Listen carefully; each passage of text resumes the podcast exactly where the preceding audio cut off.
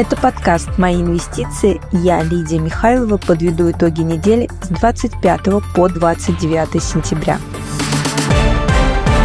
Американский рынок закрылся на уровне прошлой недели. Стоит отметить, что доходность десятилетних облигаций США достигла 4,65% на этой неделе. Это новый максимум с 2007 года. Рост доходности означает, что американские облигации падают в цене. При этом снижается и американский рынок акций. Если посмотреть на динамику с начала месяца, то рынок снизился на 4,8%. Одновременное снижение цен активов на двух крупнейших рынках США должно быть негативом для доллара. Тренд по росту доходности продолжается уже долго, и согласно заявлениям представителям ФЕД, ставки останутся на высоком уровне надолго. ВВП США пересмотрели вверх, рост ВВП США во втором квартале по третьей оценке пересмотрен вверх с 2% год году до 2,1% год году, как и ожидалось. Заявки по безработице в США на сверхнизком уровне.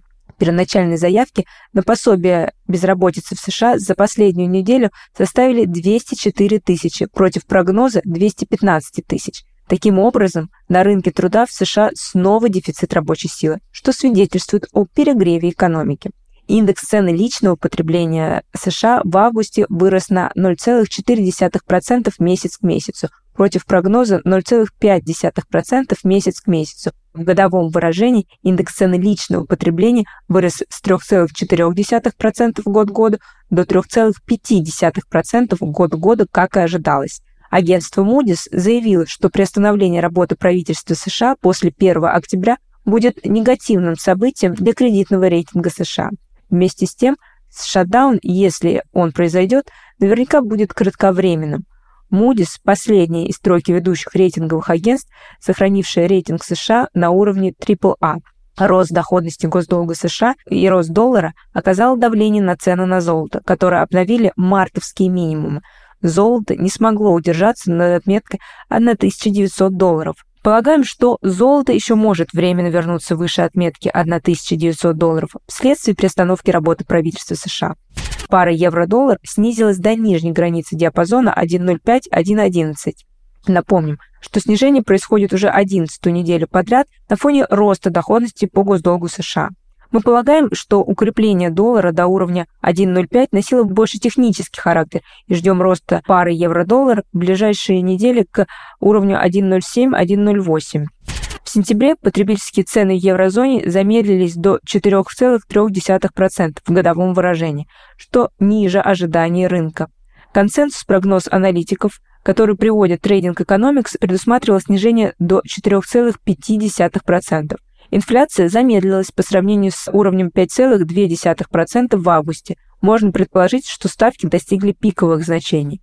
Стоит вспомнить, что в середине сентября Кристин Лагард заявила, что рассчитывает, что процентные ставки достигли уровней, удержания которых в течение достаточно длительного времени несет существенный вклад в возврат инфляции к целевому показателю. Перейдем к российскому фондовому рынку. После снижения на прошлой неделе российский рынок вырос на 2,2% на фоне роста цен на нефть. За неделю цены на нефть марки Brent выросли на 0,6% и достигли уровня 97,6 долларов за баррель на фоне недавно введенного запрета на экспорт нефтепродуктов из России. Это произошло в условиях того, что в мире и так имелся дефицит сортов нефти, из которых производится дизель. К примеру, с июля цены на дизель в США выросли с 3,8 доллара до 4,6 доллара за галлон. Одной из главных новостей этой недели стал законопроект о федеральном бюджете на 2024-2026 года. Бюджетная политика останется мягкой и стала значимо мягче в сравнении с предыдущей версией бюджетных проектировок. Так, расходы в 2023-2024 годах суммарно достигнут 68,3 триллионов рублей против предыдущих планов 58,5 триллионов рублей. Тем не менее, Минфин подчеркивает озвученное годом ранее стремление вернуться к бюджетному правилу в части ограничения расходов к 2025 году. Экономическая активность России остается высокой. Промпроизводство в августе прибавило 5,4% год года. Опережающей, как и в предыдущие месяцы, была динамика обработки – плюс 10,3% год года. Оборот розничной торговли вырос на 11% год году в реальном выражении. Основной вклад вновь внесли продажи непродовольственных товаров, плюс 16,8% год к году.